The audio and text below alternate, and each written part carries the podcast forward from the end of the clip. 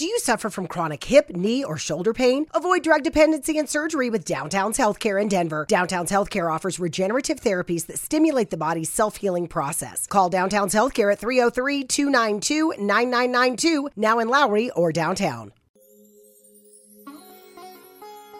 दोस्तों मेरा नाम कुशल है और मिस्टर कैडी के चैनल में आप सभी का स्वागत करता हूं। आज हम आपके लिए एक और नई पौराणिक कथा लेकर आए हैं दरअसल, हमारे हिंदू धर्म के अनुसार, देवी दुर्गा का सबसे महत्वपूर्ण स्थान है। वह आदि शक्ति को केंद्रित करने वाली देवी हैं और उन्हें परम शक्ति का प्रतीक भी माना जाता है। दुर्गा, जिसका अर्थ है अपराजित, जिसे पराजित करना असंभव हो। माता दुर्गा आदि पराशक्ति का उग्र रूप मानी जाती हैं। जो राक्षसों का वध करने वाली हैं। यद्यपि वह दिव्य स्त्री के रूप में सभी अस्त्रों को धारण किए हुए हैं, माता दुर्गा दिव्य शक्ति हैं और इस ब्रह्मांड की अंतिम रक्षक भी। उन्हें युद्ध की देवी के रूप में भी जाना जाता है। यद्यपि महाभारत और रामायण जैसे पुराणों में यह वर्णित है कि युद्धों की शुरुआत से पहले माता दुर्गा का आवाहन या पूजा की जाती रही है। देवी दुर्गा पूर्वी भारत में सबसे लोकप्रिय है और वहाँ उनकी बड़े पैमाने पर पूजा भी की जाती है। दुर्गा पूजा का दस दिवसीय त्योहार पूर्वी भारत के लिए सबसे महत्वपूर्ण त्योहार है। इस त्योहार के दौरान यह माना जाता है कि देवी दुर्गा अपने बच्चों के साथ, यानी कि गणेश, कार्तिक और माता लक्ष्मी और सरस्वती के साथ पृथ्वी पर अवतरित होती हैं। इस दस दिवसीय उत्सव के दौरान नवदुर्गा के नाम से जाने जाने वाले नौ रूपों की पूजा की जाती है। विजयदशमी के रूप में जाना जाने वाला दसवां दिन। बुरी ताकतों पर उनकी जीत के रूप में मनाया जाता है। ऐसा माना जाता है कि देवी दुर्गा, देवी पार्वती का क्रूर रूप है। महिषासुर जैसे शक्तिशाली राक्षसों को मारने के लिए देवी पार्वती ने अपना स्वरूप बदला था। इस राक्षस को वरदान मिला था कि कोई भी मनुष्य या देवता उसका वध नहीं कर सकता। इस वरदान ने उसे अजय बना दिया था। और उसने अपनी शक्तियों का दुरुपयोग करना शुरू कर दिया था। महिलाओं के प्रति उसका अत्याचार बढ़ता जा रहा था। वह ब्रह्मांड में तबाही मचा रहा था और तभी देवताओं ने सहायता के लिए माता पार्वती से अनुरोध किया। देवताओं ने अपने सभी शक्तिशाली हथियार और शक्ति माता पार्वती को दे दी।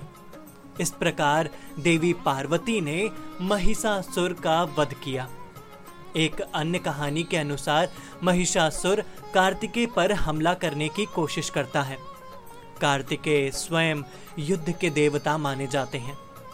लेकिन महिषासुर जानता था कि उसे कोई नहीं मार सकता। इसके बाद देवी पार्वती अपने पुत्र की रक्षा के लिए दुर्गा का उग्र रूप धारण करती हैं। और महिषासुर का वध करती हैं। वह ममता की प्रतिमूर्ति हैं, जो अपने बच्चों की रक्षा के लिए किसी भी हद तक जा सकती हैं। महिषासुर का वध करने के कारण उन्हें महिषासुर मर्दनी भी कहा जाता है। उनकी दस भुजाएँ दर्शाती हैं कि वह अपने भक्तों की सभी दिशाओं से रक्षा करती हैं।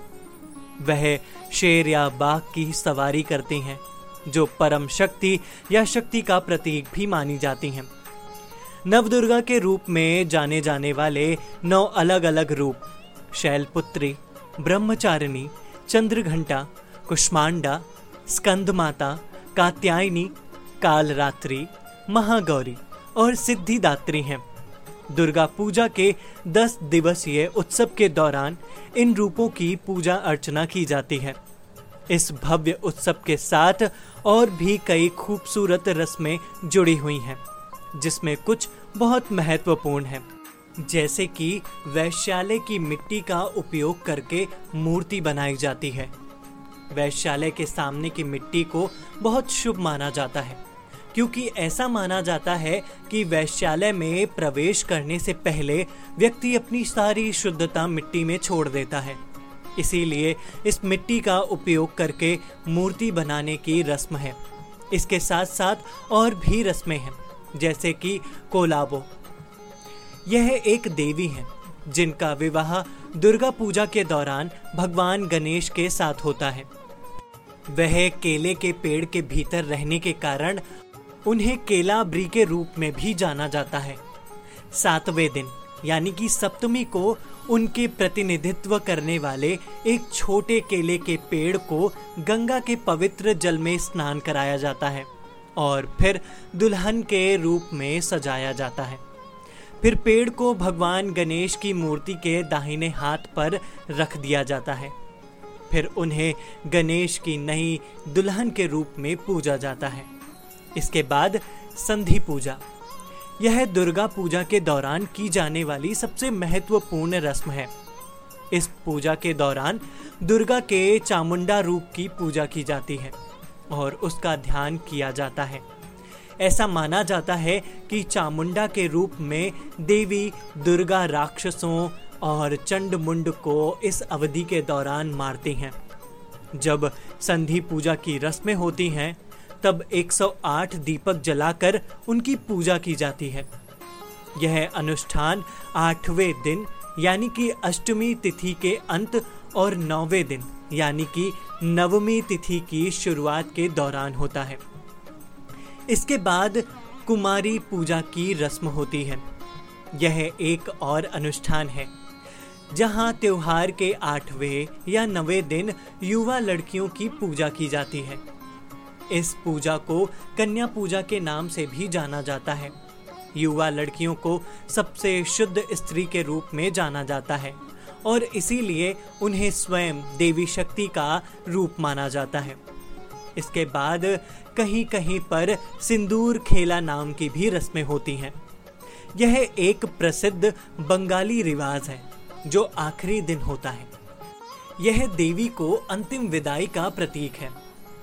विवाहित बंगाली महिलाओं द्वारा एक दूसरे पर देवी पर भी सिंदूर लगाकर इस रस्म को मनाया जाता है।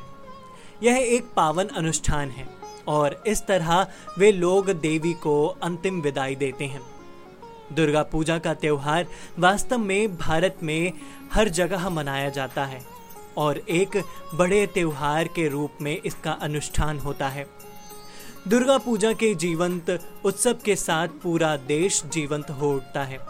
पूरे देश में लोग अपने दुखों को भूल जाते हैं और इस शुभ समारोह का हिस्सा बनने के लिए एक साथ आते हैं। शब्द इस त्योहार के सार और सुंदरता का वर्णन नहीं कर सकते। इसे सिर्फ़ व्यक्तिगत रूप से अनुभव किया जा सकता है। तो दोस्तों, आज के लिए बस इतना ही। उम्मीद करता हूँ कि आपको हमारा यह एपिसोड पसंद आया होगा। हम फिर लौटेंगे एक नई कहानी के साथ।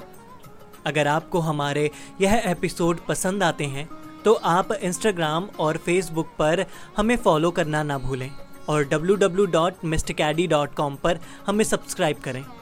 मैं हूँ कुशल, फिर मिलूँगा आपको नए एपिसोड के साथ। धन्यवाद।